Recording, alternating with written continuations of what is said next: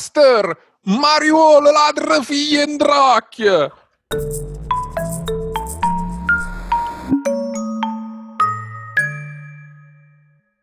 Allora, puntata speciale per la quarantena. Finalmente anche noi facciamo una puntata in cui sembriamo in quarantena, in cui, cioè, sembriamo, in cui siamo in quarantena. Siamo in quarantena da mesi, ma abbiamo un sacco di materiale già registrato perché siamo molto bravi. Solo Sì. che sto giro no, sto giro vogliamo fare qualcosa a tema. Sì, volevamo approfittare del- dell'argomento. Eh, sì, e vi dirò, immaginate che un piccolo Massimo, un piccolo Massimo bambino che da grande sogna di voler fare la microbiologia, sì, sì, sì, sì, sì, e in cameretta ha solo due poster, eh, un poster eh, di Pasteur e un poster di Carmen Russo, no, di Selene, boh, non lo so. È la stessa Sì, posa, sì. però, eh. Entrambe nella stessa posa. Sì, sì, e oggi gli roviniamo. Confermo, confermo tutto. Gli roviniamo il sogno. Gli racconteremo la storia di un pastore arrogante che omette, che ruba e che falsifica la storia per creare un po' la sua leggenda che conosciamo tutti. Chi, qual è la leggenda che conosciamo di Pasteur? Eh, la leggenda che conosciamo di Pasteur è quella di Pasteur come padre della microbiologia moderna. Ok? Lui ha fatto mezzo mondo di cose, eh, si parte dalla cristallografia, si arriva alla confutazione della teoria della eh, generazione spontanea, si, si passa attraverso la fermentazione, la sterilizzazione, si parla di qualsiasi cosa, un mezzo mondo prende il nome da Pasteur, c'è l'effetto Pasteur, la pipetta Pasteur, c'è la pastorizzazione che ho citato poco fa e la fermata della metro, non ultima. Forse c'è anche una via, figurati, proprio incredibile. Questo Sì. è a riprova del personaggio famosissimo e influentissimo. Quello che abbiamo scoperto di male è che a un certo punto della sua vita, verso la fine dei suoi anni, eh, lui consegna il suo quaderno di laboratorio, una- un grosso plico di appunti che prenderà il nome del plico 2504, affidato alla sua famiglia da tenere segreto fino a non so quanto tempo. A Sì, questo sì. punto poi succede qualcos'altro. Sì, nel febbraio del 1988 questo plico finalmente viene aperto, vengono letti questi appunti manoscritti di, Plas- di Pasteur e si scoprono tante cose, si scopre che eh, alcune cose che già un po' si sapevano, ma che non erano diciamo di dominio pubblico come, come possiamo immaginare, e altre che invece non si sapevano. E questo unito anche alla biografia di eh, Adrien Loire, che è in realtà un il nipote di Pasteur che ha lavorato con lui, se non erro. Sì, e sì, che scriverà collaboratore. sì, nipote collaboratore, anche lui rivelerà delle cose, ecco, poco edificanti. Ma cominciamo col dire chi è Pasteur e cosa ha fatto. Lui nel 1847 studia l'acido tartarico. Che cos'è l'acido tartarico e cosa Eh, fa? l'acido, eh, l'acido tartarico è un eh, composto organico, è acido, eh, ma mm, ha- è dotato di una particolarità, una proprietà chimica che, che è chirale, cioè vuol dire che può assumere confermazioni diverse eh, di, di forma nello spazio. Eh, senza entrare troppo nel tecnico, possiamo dire che ha dei punti che in corrispondenza di alcuni degli atomi di carbonio che ci stanno all'interno ehm, in cui questi atomi di carbonio, essendo legati a quattro cose del tutto diverse, possono dare adito a molecole che anche ruotate nello spazio non sono mai sovrapponibili, più o meno come due mani. Ok, chiralità appunto prende il parola dal, dal greco che vuol dire mano. Eh, le due mani sono sì uguali, ma non sono sovrapponibili davvero perché i pollici non stanno dalla stessa parte, sono speculari, quello sì. Allo stesso modo l'acido tartarico è in due forme, eh, che sono quella destrorsa e le- sinistrosa, no? quella comunista, quella meno. e il risultato è che se ne accorge quando si rende conto che i cristalli dei due tipi di acido tartarico sono eh, in grado di ruotare la- eh, il piano di polarizzazione della luce nelle due direzioni diverse, cosa che effettivamente è forse il suo più grande achievement, è il suo più grande risultato professionale. Anche Ed è un risultato che non gli possiamo contestare, cioè che che almeno non non abbiamo dati per contestarglielo. Cioè, iniziamo bene, sarà un'escalation di dramma e di Sì, da qua in poi meno, da qua in No, poi... Però questo è l'apice delle figate. Bravo Luigi. Infatti lui la seconda cosa su cui lavorerà sarà lo studio della fermentazione, anche qui non si cap- eh, ho diverse storie del perché lui si mette sulla fermentazione, o forse eh, guarda, il padre... Se, mi, se mi permetti di darti questa interpretazione che a me è piaciuta, lui dice uh, l'acido tartarico è così, è asimmetrico per, per, sua natura e la vita è asimmetrica, ok? Lui fa un ragionamento di questo tipo, che detta così sembra un po' una stupidaggine, ma quello che sta dicendo, perlomeno come lo possiamo leggere oggi, è che sia la vita che l'acido tartarico hanno queste differenze basate sulla presenza del carbonio. La vita è basata sul carbonio, perlomeno qua sulla Terra. E quindi il risultato è che lui è affascina- affascinato dai, fer- dai, segreti della fermentazione. All'epoca questa roba era ancora misteriosa, c'erano molti personaggi che ritenevano che fosse eh, risultato di, eh, di, reazioni inorganiche, quindi non legate a viventi, e, e invece lui sembra proprio mettere l'attacca sulla cintura in cui dice no no ho scoperto il lievito lui è il responsabile della fermentazione del vino della birra e chissà quante altre cose e quindi c'è qualcosa di vivo alla, alla base della, della, fermentazione, del processo di fermentazione. Un po' questo è la chiave del, che rende importante questo lavoro. Solo che il problema è che ci sono tante altre persone, forse troppe altre persone che lo dicono prima di lui. E uno di questi è Adamo Fabroni nel 1787 che scrive nel suo... Adamo Fabroni non è uno scienziato, però scrive nel suo ragionamento... No, mezzo artista, arte. fa un po' di cose, in realtà è un tuttologo, non è neanche scemo. No, no, no, e scrive suo, nel suo ragionamento sull'arte di far vino che una materia vegeto-animale del mosto è in grado di indurre la fermentazione e Pasteur a quanto pare conosceva il lavoro di Fabroni. Ma poi c'è anche Theodor Schwann che è un figo della Madonna perché lui Altro è... Che è uno che per la cellula. Sarà, per i biologi sarà meglio noto come quello delle cellule di Schwann, cioè quelle mm. della, della, della, guaina mielinica intorno ai neuroni, eh, pro tip. Però eh, in realtà a quanto pare è uno dei capi della teoria cellulare, ha praticamente inventato la citologia e l'istologia e, quindi, cioè, e ha scoperto la pepsina, proprio molto più figo di quello. Ho scoperto adesso che Schwann era un figo. E, e, non è solo figo per questo, ma perché in realtà la storia del lievito l'ha detta prima lui e quindi... Ah, io avevo letto la storia dello zucchero, cioè dice che lo zucchero, eh, che la fermentazione dello zucchero è prodotto da qualcosa di vivo, però magari mi sbaglio. Guarda, io ti, ti posso andare a cercare quello che ho trovato proprio... Uh, bla bla bla, identifica nel lievito una forma di vita e la causa della fermentazione del vino. Ora è Va vero bene, anche questi, che insomma... Pasteur fa anche dei passetti in più, eh, perché nel senso dice anche che esistono due tipi di fermentazione e che esistono due lieviti diversi che fanno due cose diverse. Però ecco, la, eh, la scoperta della responsabilità della fermentazione da parte del lievito che tutti gli attribuiscono storicamente in realtà non è così fondata.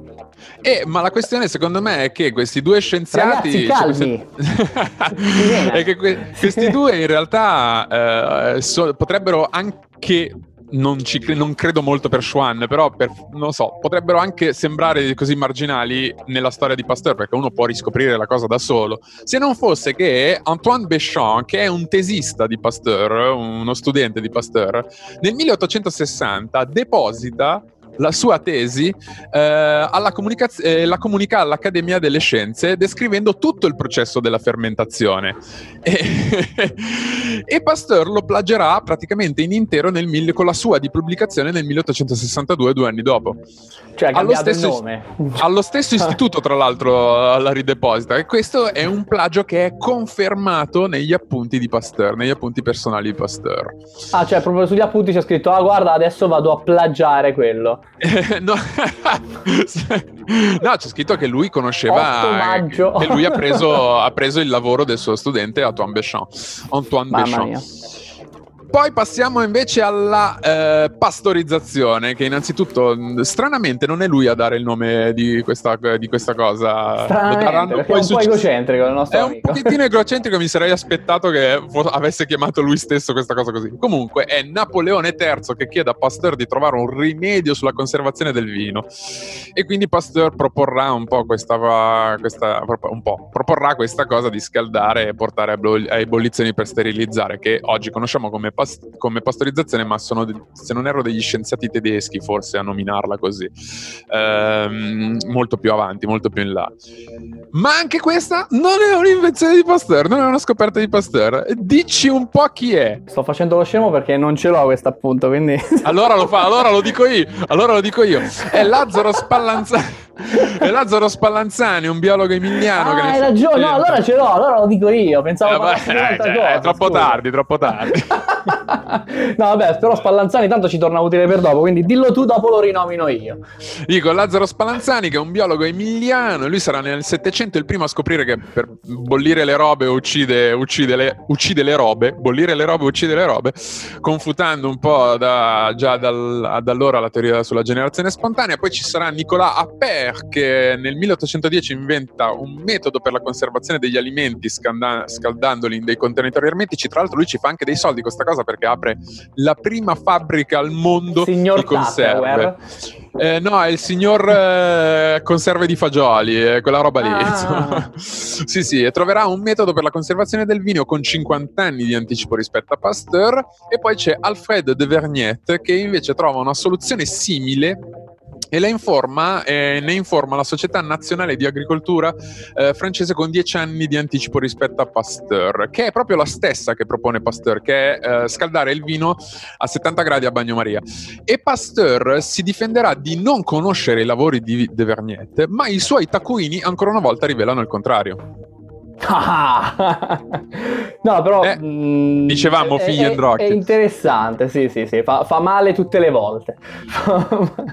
però sono contento che hai nominato sia Spallanzani che la questione della eh, generazione spontanea, perché era proprio il motivo per cui io volevo citare Spallanzani prima. Il discorso è che in quel periodo era molto in voga, era tornato in voga il parlare di come si origina la vita. Eh, qui ti faccio una mini introduzione, ci metto veramente pochissimo, perché nei secoli ehm, la gente si è risposta in maniere sempre piuttosto sceme di- di- sul- sulla domanda come nascono le cose viventi. E quindi Io? c'è stato ne- nel periodo della peste in Europa, quindi parliamo del Medioevo, ehm, ci sono dei record in cui si pensa, cioè si suppone che i topi nascano dalle pile di vestiti. Cioè tu lasci i vestiti in un angolo, poi dopo un mese vai lì, sollevi i vestiti e ci sono i topi. Il medievale dice, ecco, è così che nascono i topi. Ok?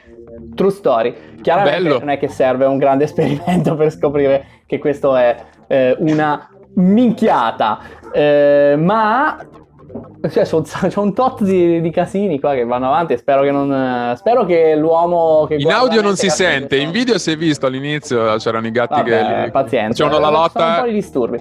Ma contia- continuiamo questa cosa perché tu sconfessi il discorso sui topi, però un giorno dici, ah, ah, però vermi e mosche, questi animaletti schifosi, tu lasci la carne lì, loro nascono dalla carne, giusto? Sì, Tu, certo. tu, uomo del 2000, dici, ok, è una sciocchezza pure questa. Capisco perché ci sei cascato, sei solo stupido, va bene. Però... No, ignorante, non va- stupido.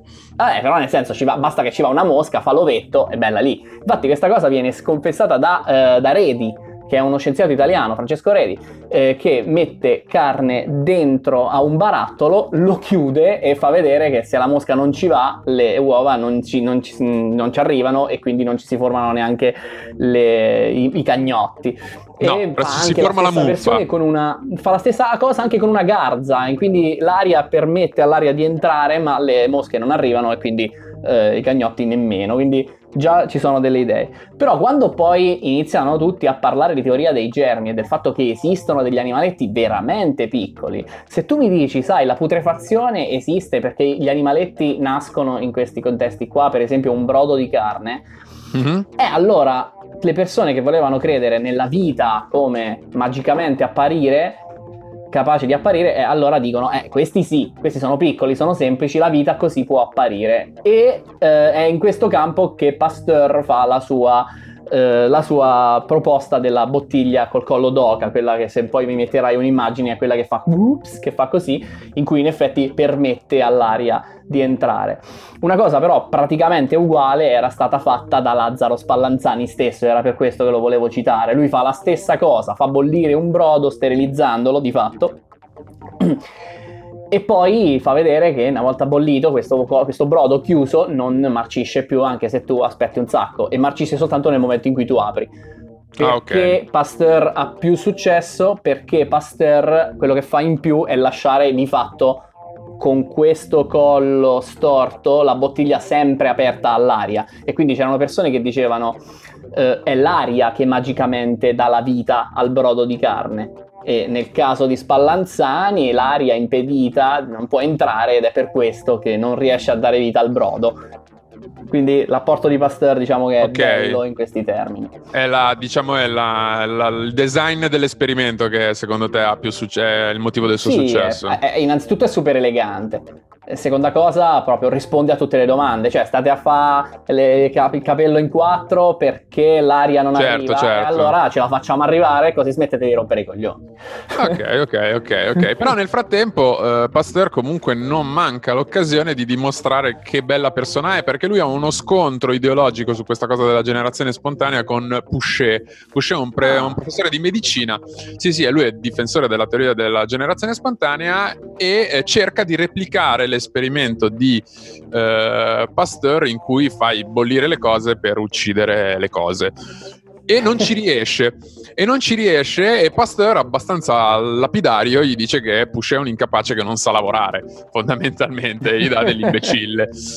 Ma la verità è è a metà, nel senso che ehm, Pouchet cercava di sterilizzare, cioè stava facendo l'esperimento con delle infusioni e dei decotti di fieno che contengono un batterio, e qui mi confermerai, spero, particolare che si chiama il Bacillus subtilis, che è capace di eh, formare un'endospora. Eh, sì, noi abbiamo fatto una puntata sulla panspermia. Bravo, stavo per Noi abbiamo fatto la puntata sulla panspermia per spiegare che cosa sono le endospore sono, e permettono, diciamo, di resistere a condizioni estreme, come per esempio la bollitura.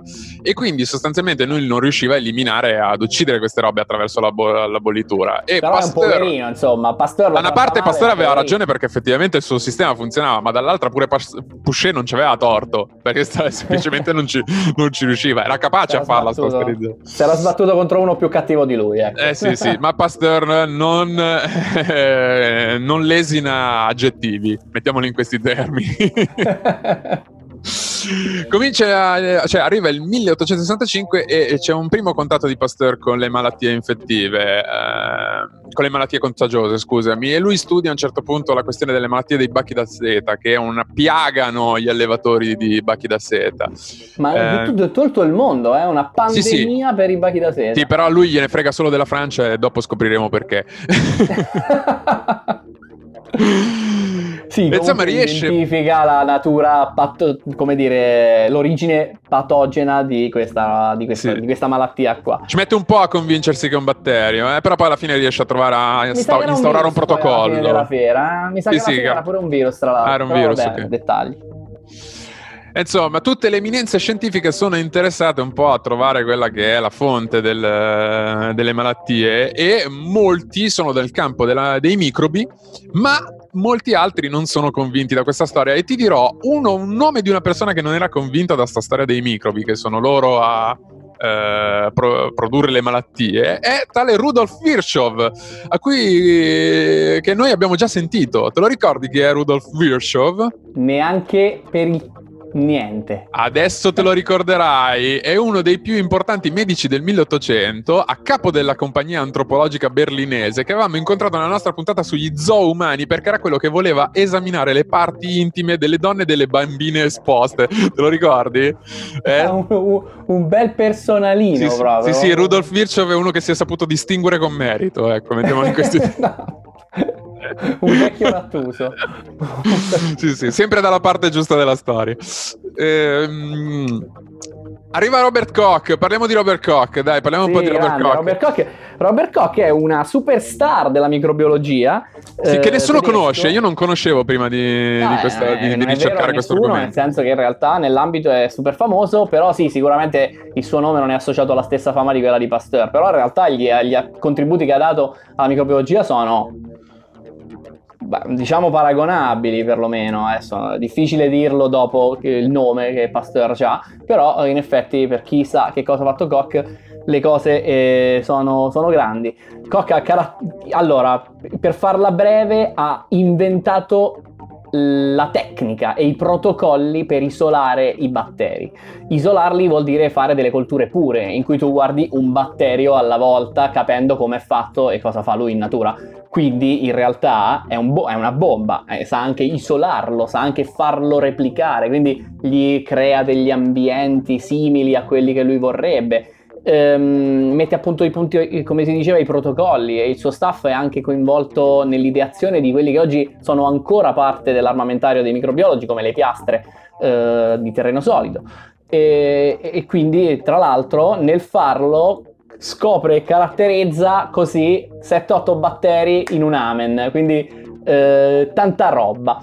La cosa sì. interessante è che Koch e Pasteur vengono a litigare come, come due brutte persone appena l'occasione c'è. Sì, perché? Perché eh, Koch, non l'abbiamo detto, in realtà è un, all'inizio della sua storia è un medico di campagna, è proprio un medico di paese, e sta studiando il caso del carbonchio, il caso carbonchio all'antrace. Non è perché... il cattivo dei Biker Mice, eh? Eh. Ma, ma, è l'antrace, capito? Quella esatto. del batterio. È una roba brutta. Lui è allievo di Jacob Henle, che tra l'altro proponeva anche lui una teoria del contagio per mezzo di eh, microbi. E riesce, cosa fa Robert Koch? Come, come, come arriva, diciamo, alla fama? Lui riesce ad individuare delle spore che spiegherebbero il perché la malattia riappare sempre negli stessi luoghi ok? Quindi quello di cui avevamo parlato prima, ovvero sì, un modo che, esatto, per rendere, che i microbi hanno per rendere, che i batteri hanno per esi- essere resistenti. E riesce anche a fare delle colture di batteri e a trasmetterli ad altri animali, cioè quindi riesce a far, a far passare la malattia uh, ad altri soggetti uh, proprio attraverso le colture che fa e inocularle nelle bestie. E uh, pubblica questa cosa, la pubblica nel 1876 se non erro, ed è il primo, la prima persona ad opporsi a questa, ai risultati di questa ricerca e a questa pubblicazione, chi sarà mai? È il nostro Pasteur, nonostante in realtà gli esperimenti Maledì. di Pasteur provino le sue teorie. Giusto, sì, certo, eh, sì. Eh. però perché Pasteur mezzo, si oppone? Ci stanno in mezzo un po' di questioni. Allora, la prima è lotta di classe, perché sì. Pasteur è di un certo è un grande professore. È Koch è un contadino, quindi lo odia. Esatto. Okay. Secondo, vabbè, seconda cosa, no, eh, Koch fa l'errore di non nominare Pasteur nella sua ricerca, errore come fatale. Si come si è permesso quella bestia esatto. eh, con le esatto. scarpe ancora sporche di fango, vieni qui e manco mi lecca i piedi. Terzo eh, errore fatale. Terzo errore essere tedesco. Eh, essere tedesco. esatto, perché, perché una... noi non, non abbiamo detto una guerra. cosa, nel senso, eh, Pasteur sfortunatamente eh, credo che perda un figlio nella guerra del 1870 che c'è tra eh, Germania e Francia e quindi diventa un nazionalista virulento, direi, non so no, come... Che, te, che uso della terminologia tematico. Esatto. e soprattutto ce l'ha a morte eh, con i tedeschi, non solo per avergli ammazzato il figlio, ma per essersi presi la famosa Alsazia e Lorena. Ai ai ai, Tutti, sì, sì, proprio sì. quasi famosa come l'arciduca Ferdinando. Esattamente, che credo che sia quello che forse se lo sia presa l'Alsazia e la Lorena. No, non lo so, non lo so. non lo so neanche Eh, e quindi niente, Pasteur ce l'ha con questo perché che cazzo vuole sto lui rappresenta il male per lui. E tra l'altro gli sta pure rubando la scena. Tra l'altro. Tra l'altro però si butta anche lui sull'antrace proprio per cercare di recuperare terreno su questo contadino tedesco irrispettoso dell'elite. Crucco maledetto. E... Eh sì, e quindi si butta anche lui sull'antrace. Si butta sull'antrace, cosa fa? Eh, comincia, innanzitutto scopre eh, il perché eh, la malattia si ripropone sempre negli stessi campi eh, dove pascolano le bestie perché? Perché in quei campi i contadini per questioni di logistiche eh, ci seppelliscono i cadaveri delle bestie e quindi i vermi si mangiano i cadaveri, si mangiano anche le spore, le riportano in superficie, eh, le mucche si mangiano l'erba È in cui il c'è dentro grande le spore. cerchio della vita di cui parlava il Re Leone. E c'è, c'è... E va a Esat- Spagna con lui.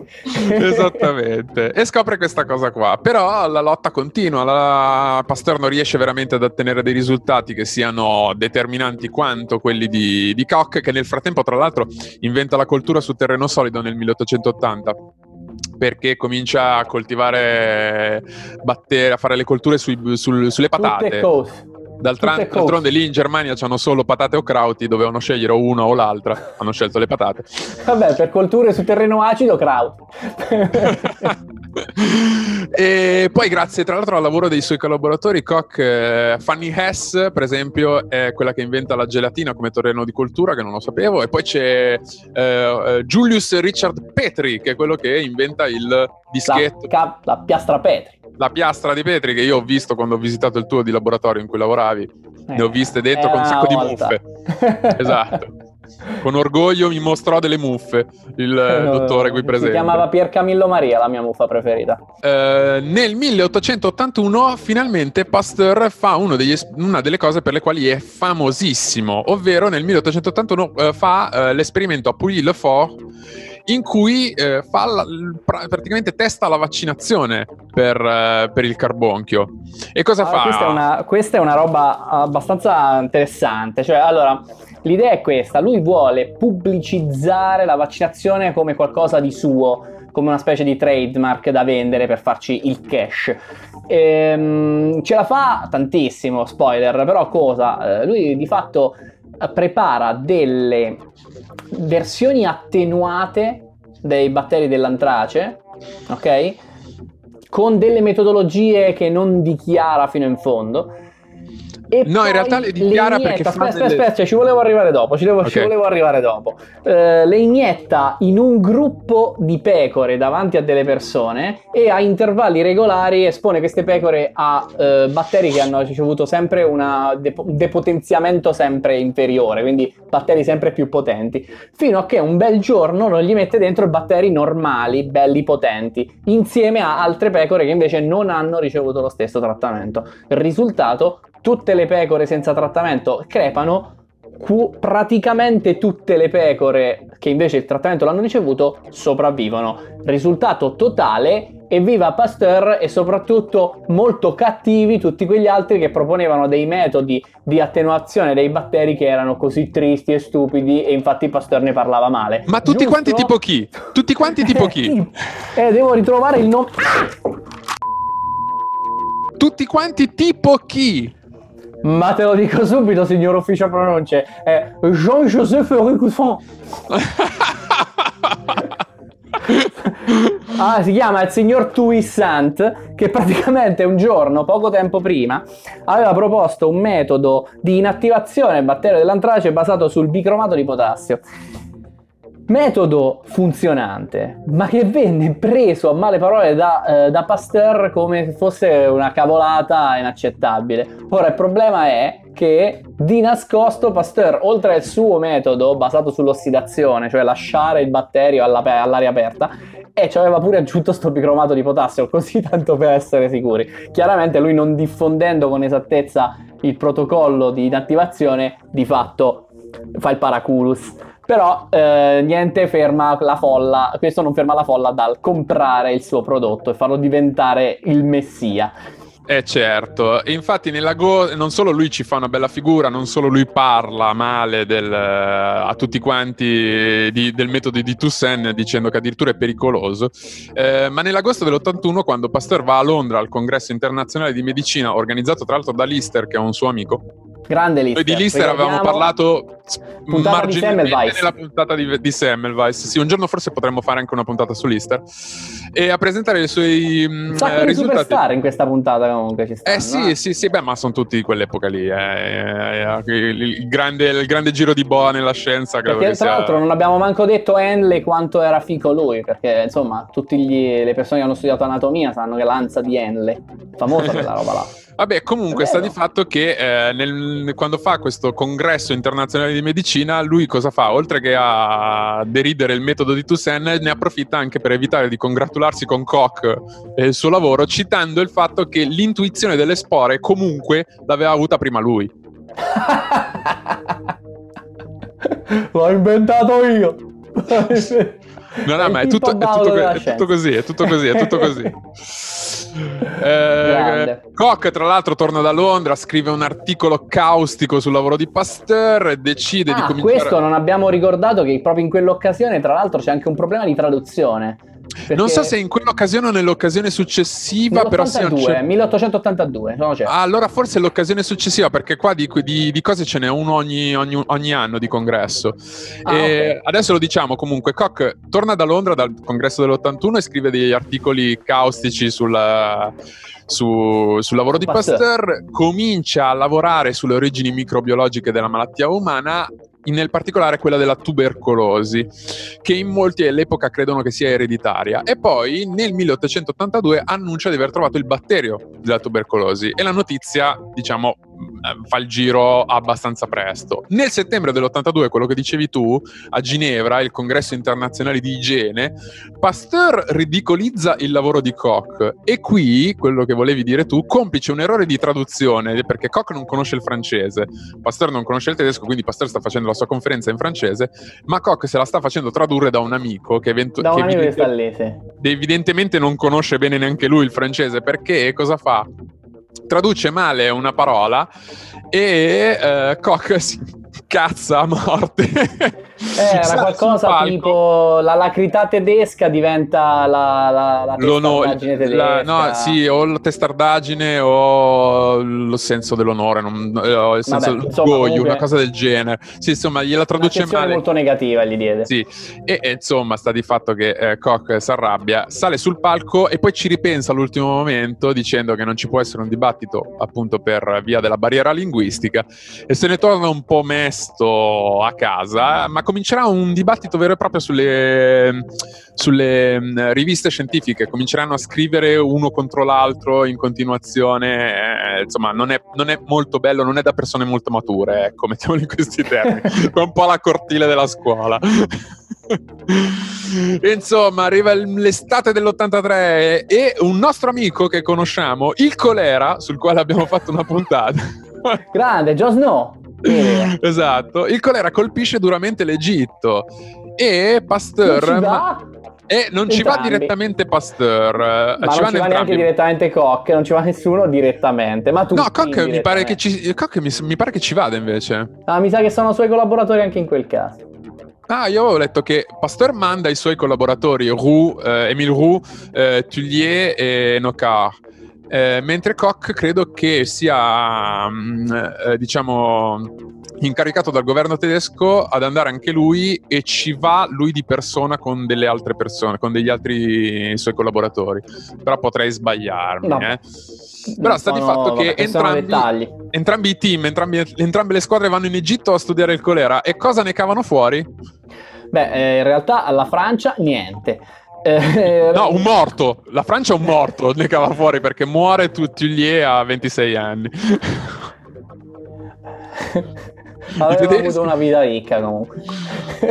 e invece, no, invece i tedeschi tornano a casa con un buon risultato perché eh, dalla loro esperienza riescono poi ad avere un certo know-how e che li porterà a identificare alla fine il batterio del colera. Questo non sapendo che 30 anni prima Pacini in Italia lo aveva fatto prima di loro.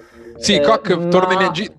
Sì, Koch cioè, torna in Germania e non una cosa, poi va in India e isola il, il, batterio in India, però diciamo sulla base dei lavori che avevano fatto. Sulla in, base dei lavori che aveva fatto al Cairo, a Alessandria.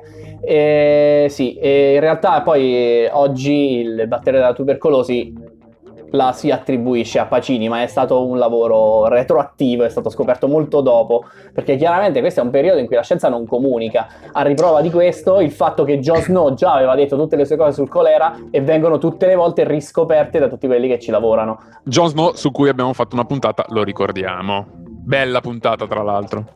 Esatto. No, probabilmente apparirà dall'alto o dal basso perché ho uno spazio diverso con cui lavorare.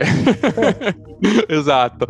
E, e, quindi cosa succede? Succede che. Non questi... vedo l'ora di sapere che immagini metterai quando faccio così. non lo so, non lo so. E quindi cosa succede? Succede che il lavoro di Koch eh, sul, sull'isolame, sull'isolamento del, del, del, batterio del colera e su anche i metodi di diffusione del colera fanno il giro, fanno il giro velocemente anche qui e faranno il giro anche in Francia. Quindi nel 1884 danno e beffa a, a, diciamo, a, a danno di Pasteur, danno e beffa perché eh, scoppia un caso di colera eh, a Toulon. Uh, non so come si traduce Toulon in italiano, Tolosa. Non so manco come si pronuncia. Vabbè. No, Toulouse, Tolosa è Toulouse. E, a Toulon, nel sud della Francia. E Pasteur manda il suo aiutante Emile Roux ad indagare. Pasteur oramai non si sposta più perché è una persona relativamente anziana. E il governo francese però cosa fa? E qui lo smacco, chiama il team di Robert Koch. Sì, sì, proprio schiaffone in faccia a Pasteur, che chiaramente non la prenderà molto bene. Però Koch riesce a, diciamo, a limitare la malattia proprio introducendo il suo protocollo. E brutta, brutta, brutta, brutta, brutta mossa. Brutta, brutta, brutta mossa. ci voleva infatti... un tedesco per introdurre l'igiene in Francia. Ecco, abbiamo detto. Pasteur quindi un po' alle strette che si metterà a lavorare sul caso della rabbia. E questo è quello che tra l'altro gli porta una, de, forse gli episodi più grandi di fama suoi, perché Uh, lui con la rabbia ci lavora, ci salva delle vite, eh? o perlomeno questa è la narrativa che ci vorrebbe far credere. Due parole sulla rabbia, probabilmente molti lo conoscono perché è legata ai cani. I cani vengono sì. chiamati rabbiosi quando vengono infettati da questo virus che poi si accumula nelle ghiandole salivari e proprio tramite il morso del cane che diventa più mordace, più cattivo, si diffonde da un organismo all'altro. Eh, sì. Quindi questo virus lo trovi sia nei neuroni dove fa macello, sia nelle ghiandole dove cerca di far figli. Tra l'altro, se mi permetti, una cosa che non sapevo è che eh, la rabbia in realtà presa troppo tardi è mortale ancora oggi. Ah, ok. Sì, sì, sì, non è morto per oggi. Ma c'è un motivo per cui Pasteur sceglie la rabbia? Perché in realtà la rabbia non fa tanti casi all'anno, neanche a quei tempi. Cioè, il motivo è che, almeno secondo le interpretazioni di alcune, tra il momento del morso e il momento in cui la malattia effettivamente emerge, c'è un intervallo di tempo, spesso anche di mesi. E eh, questo cosa gli permette eh, a Pasteur? Che se lui riesce a trovare la soluzione, questa non diventa un protocollo di prevenzione, ma questo riesce a, ma questo diventa un rimedio e quindi è molto più spettacolare. Certo. Dal punto di vista proprio della, diciamo del, del, del, della pubblicità della del scienza. merchandising volevi dire. Sì, esatto, volevo dire del merchandising, ma del marketing no, beh, più del merchandising. C'è anche un altro fattore da dire che probabilmente se tu sai che è una malattia mortale e t'hanno morso, a quel punto ma ci provi e prendiamo sto oh, tentativo fatto da Pasteur perché tanto l'alternativa è tirare le cuoia. Che è quello che succederà. Che è, quello, che, che succederà. succederà. Sì, perché a un eh. certo punto alla, alle porte del laboratorio di Pasteur si presenterà la mamma di tale Joseph Meister eh, che... Eh, eh, colpo di cuore, se vogliamo, anche di Pasteur, perché questo è un bambino alsaziano, quindi Alsazia e Lorena, ah, lo abbiamo detto prima. Sì, sì, sì, sì. Ferite aperte. Sì, sì, sì, ferite aperte. E quindi, con il pro, con, tra l'altro, con il parere contrario di Emile Roux, il suo collaboratore, che è un medico. Che, che è medico, infatti. Di, sì, esatto. Ma perché con lui pare... già sapeva che i protocolli sull'inattivazione del virus e quindi della eh, come dire, del protocollo della formazione del, del, vaccino non era ancora a punto e quindi il bambino eh certo. rischiava rischiava malamente tra l'altro. E invece Pasteur sperimenterà su di lui eh, nonostante appunto il parere contrario di Hu e nonostante mh, mm, non si aveva la certezza che funzionasse. Ma questo e ci riesce lo salva. Cioè non si sapeva se il, non si sa se il bambino fosse realmente infettato però eh, si supponeva di sì. E il nostro Pasteur lo salva lo salva anche se il rischio appunto era concreto di inoculargli la malattia quella vera.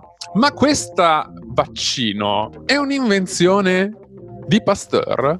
Ma ci mancherebbe. Ma ci, mancherebbe che no, ci mancherebbe eh, che ovviamente no. Infatti entra in scena il signor Pierre-Victoire Galtier, o Galtier, come non lo so, eh, che in effetti già tre anni prima aveva pubblicato dei lavori esattamente su questa cosa e Pasteur non solo non gli dà il credito, ma lo, eh, lo smerda pubblicamente. Ehm, questo, tutto questo, tra l'altro, in un ambiente in cui il già citato Hu, che è il suo collaboratore, invece nei suoi articoli lo cita ampiamente eh, questo Galtier. Quindi, nel senso, vediamo un po' come lavorano due personaggi. A me Hu in realtà è un personaggio che mi piace moltissimo e dopo sì. avrà la sua rivincita alla fine. È un grande, Hu, è veramente un grande. E Pasteur però a questo punto fa una vera e propria manovra pubblicitaria perché cosa fa? Sceglie di vaccinare la rab- contro la rabbia un altro ragazzino, tale Jean-Baptiste Jupil, eh, che si è fatto mordere da un cane, però in che situazione? Per proteggere dei suoi amichetti. Ciao. E Esatto, e questo niente, praticamente lui cosa fa? Pasteur cosa fa? Gli fa assegnare una, un premio, un premio all'eroismo da parte dell'Accademia delle Scienze francese. Che è un uovo di Pasqua. E poi lo vaccinerà eh, praticamente diventando il salvatore dell'eroe. Questa è questa la grande narrativa che mette in piedi Pasteur. Cioè, se la canta e se la suona, insomma. Se la canta e se la suona, allora in seguito poi curerà più di 350 persone morse da cani rabbiosi che tra l'altro arriveranno da tutto il mondo, dall'America, dalla Russia, arrivano un sacco di persone a farsi, a farsi mh, mm, eh, guarire. Però, eh, come dicevi prima, insomma, il lavoro di Galtier era quello importante, ecco. Ma senza contare l'etica dell'iniettare dentro qualcuno qualcosa senza essere certi del funzionamento. Beh, ma l'etica sta pensando all'etica. Mentecast insegna. Innumerevoli puntate. Va bene. E quindi questo è un successo vorrei, medico. È un successo vorrei... medico che porta alla, fon- alla, fondazione dell'Istituto Pasteur, perché è qui nel 1887 che fondano A l'Istituto furor Pasteur. Di popolo, poi. A furor di popolo, perché questa roba qua, questa, tutta questa storia qui unisce anche un po' per, uh, per, la prima volta l'intero popolo francese, l'intera comunità scientifica sotto un'unica bandiera. Eh, no, no, è, è, interessante, interessante, interessante. È interessante. È una specie di esperimento di crowdfunding in cui si dà credito a Pasteur. Eh, sì, è interessante. La, la cosa, la cosa mh, chiaramente migliore è che poi alla morte di Pasteur sarà Ru a ereditare il, dire, la direzione dell'istituto e a istituire delle norme scientifiche un po' più solide di quelle da cui era partito il suo capo. Però, allora, nel insomma, frattempo, comunque... Nel frattempo eh sì. il nostro Koch che, eh, che diciamo avrà un che fino a quel momento aveva dominato direi il, del, lo scontro eh, invece nel 1890 sotto pressione dei suoi superiori e sotto anche pressione dell'imperatore di Prussia per ripigliarsi una vittoria contro Pasteur che aveva fatto appunto il vaccino contro la rabbia cosa farà? Eh, dichiarerà di avere un metodo contro un rimedio contro la tubercolosi che effettivamente lui non ha eh, eh, si rivelerà appunto non funzionare, Koch perde un po' la testa, insomma... Perde anche la testa per un paio di cosce, mi sembra sì, di ricordare. Perde anche la testa, sì, per la Hedwig Freidberg, che è un'attrice di teatro di 17 anni, immagino con delle qualità, almeno due qualità, particolarmente importanti. Divorzia dalla moglie e comincia a girovagare un po' il mondo, continuando a fare scienza, però insomma. Nel 1905 almeno questo, eh, nel 1905 Koch vince il Nobel per la medicina, per il lavoro sulla tubercolosi. Eh, Pasteur invece morirà nel 1895, dieci anni prima. E insomma, questa è un po' la storia del pastor ladro, ma non finisce qua perché ho un paio di aneddoti se ti interessa, piuttosto divertenti. Non vedo l'ora. Allora, nel 1880 Pasteur eh, viene prestato da un altro tizio che si chiama Jules Guérin, che è un medico, eh, su eh, chiarimenti riguardo al metodo che Pasteur sta utilizzando, uh, a chiarimento ai risultati delle ricerche. Insomma, questo stava facendo troppe domande, secondo Pasteur, che infatti gli dice a un certo punto rispondere all'indiscreta, sregolata e insana curiosità del signor Guérin eh, non è più possibile. Da adesso in poi combatteremo e vedremo chi emergerà sconfitto e ammaccato da questo scontro. Solo che Guerin la prende un po' di petto questa cosa e manda un suo secondo a sfidarlo a duello. Ma come? sì, sì. Certo che ci poteva andare personalmente, che ma doveva mandare un secondo? Eh beh, ai tempi si faceva così, si mandava un messo. E niente, Pasteur chiaramente un po' caghetta, eh, rifiuta. Ma anche un La altro... Pasteur. Caghetta Pasteur, che era bisogna dargli comunque conto del fatto che non era più giovanissimo all'epoca, eh? quindi forse il duello non era alla portata. Ma Pasteur non, Pasteur non è uno scienziato disinteressato, come magari altre figure un po' romantiche della scienza, anzi in realtà lui è un imprenditore più che uno scienziato, perché come abbiamo visto un po' rubacchia qua e là le ricerche di altri, un po' fa lavorare i suoi secondi, ma quello che non gli manca è lo spirito di farci su dei soldi, perché nel 1873 fonda la Société des Bières Inalterables con 19 azionari per guadagnare dai suoi, dai suoi, brevetti sulla fabbricazione della birra. Nel 1894 invece fonda la Société du Vaccin Charbonneux, che è quello del vaccino contro il carbonchio, deposita anche un brevetto per la fabbricazione dell'acido acetico nel, 1800, nel 1861 e sui processi della fermentazione alcolica nel 1857. Sulla conservazione dei vini invece lo deposita nel 1865, facendo dei bei dindini, non pochi dindini. E poi, eh, siccome quando ci siamo interessati, diciamo, della questione, mi hai, e abbiamo finito le nostre ricerche, ci stavamo un po' confrontando su quello che avevamo trovato, mi dicesti, ah, però il paragone con Edison eh, non è proprio, proprio, perché stavamo eventualmente pro, eh, associandolo a Edison. Per chi non lo sapesse, Edison è un parabutto e va fermato. Cioè, e va fatta anche una puntata. Sì, la faremo. Parti con Roundabout, per favore.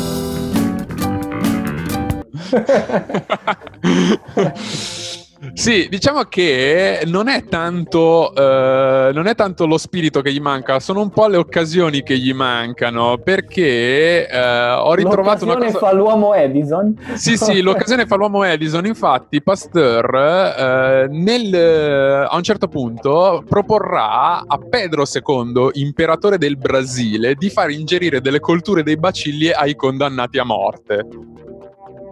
Mega male. e, Pedro, Pedro rifiuterà. Pedro rifiuterà. Più etico, pe- più etico, l'imperatore dello scienziato. Pensa un po', chi l'avrebbe mai detto? Veramente. Dove andremo eh, a finire? esatto. C'è un'altra cosa interessante che negli Stati Uniti um, 420, non so se lo sai, in gergo significa fumare la marijuana. Ah, sì, sì ok? Mi pare che la cosa abbia origine eh, dal fatto che un gruppo di studenti californiani si, int- si incontrava alle 4.20 per consumare la droga eh, sotto una statua di Louis Pasteur.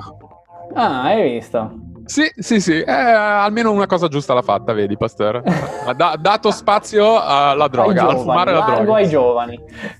insomma, come dicevamo prima, eh? E come dicevamo Caspita.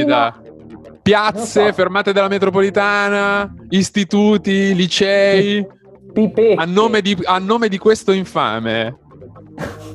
Ma ti rendi te la conto? prendi molto a male. Io, io, io te l'ho detto, io n- non la vedo così terribile. Ora, sì, non è, non è proprio tutta acqua fresca. Uh, però mi sembra una persona solo molto arrivista e, e, e, egocentrica più che immorale. A parte quelli due o tre episodi, però pure questo discorso etico, infettare o non infettare il bambino, boh, non lo so, secondo me non è il primo che si è inventato una roba del genere. Non, non lo so se, se, si può utilizzare lo standard etico di oggi con, con no, no quello, non si, quello, non si, può utilizzare, però il fatto che abbia, non abbia mai creditato tutti gli altri invece è vero.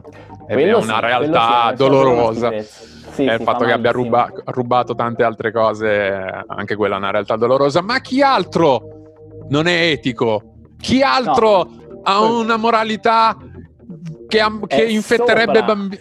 È, sopra- è oltre l'etica, è oltre È l'etica. oltre l'etica, se stai parlando di Ursulo. È Ursulo che-. Che per la prima volta ha un primo piano dignitoso. Guardalo che bello. Ma Guarda- no, dignitoso perché non vedi come sta uscendo in telecamera. No, infatti, suppongo che sia uscita una schifezza. come- Sì, dato- metti uno sfondo pieno di tardigradi magari, dai. Niente, è Ursulo, Ursulo, perché dovete assolutamente metterci il like, dovete metterci dei commenti, dovete mandarci anche delle mail. Posso agganciarlo qui? No, non lo posso agganciare qua. Dovete dirci quanto siamo belli, quanto siamo bravi e dovete anche followarci sulle, nos- sulle nostre pagine Facebook, sulle nostre pagine Instagram, oppure andare a vedere le puntate su YouTube, oppure andare ad ascoltarle su iTunes, Spotify e SoundCloud, oppure non lo so, fate un po' quello che è nei vostri mezzi, perché voglio dire, non è che possiamo fare noi tutto per voi, ma No, abbiamo delle dire fonti. Comunque non, non vi giudichiamo, eh, questo ci terrei a dirlo perché uno dice Tu- no, io non vi non voglio giu- seguire. tu- Ma vabbè, tu non giudi- io giu- io giudico. No, io, io no, io no. abbiamo delle fonti? Abbiamo delle Boh, fonti. Qualcuno Abbiamo delle sarà. fonti. Allora, ci sarà sicuramente Basta, andate a, descri- guardare in tre- eh, andate a guardarvele in descrizione sigla. no, dai, che No, c'è la è gente vero, sui podcast dai, che se no non, non, non- non- È vero, è non sa. Scusi, Allora, podcast, scusi. eh, c'è il plico, la storia del plico due- ven- 2504 eh, e del PDF scritto eh, da eh, Christian Demlenier che non saprei che cosa, però insomma sta di fatto che lei è Ugo. conservatrice capo degli archivi dell'Accademia delle Scienze, metterò un link appunto nelle fonti, poi c'è un- l'articolo su Adamo Fabroni, eh, la scheda sulle fermentazioni microbiche su elsamorante.gov.it, poi c'è Koch Pasteur, une rivalité avec les mi- des microbes configurants su Science Press e poi c'è il libro, questo qui che vi faccio vedere che è eh, la piccola storia delle grandi imposture scientifiche di Gilles Ar- eh, che eh, ha all'interno altre storie da cui ho- che ho preso, tipo quella dell'uovo bocata, la- era stata trovata qui, e ce ne saranno tante altre, e che è particolarmente interessante. Tu hai delle fonti?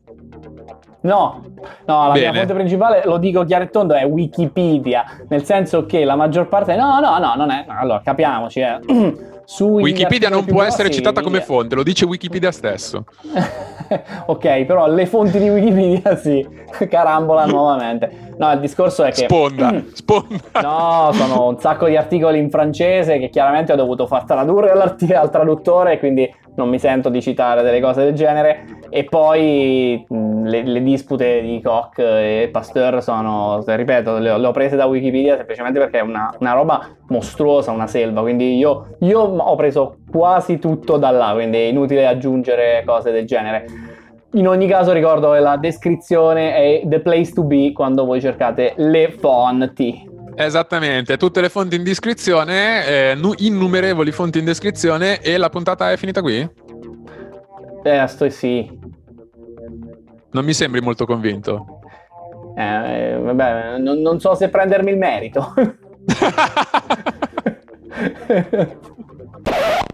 Grammofonen!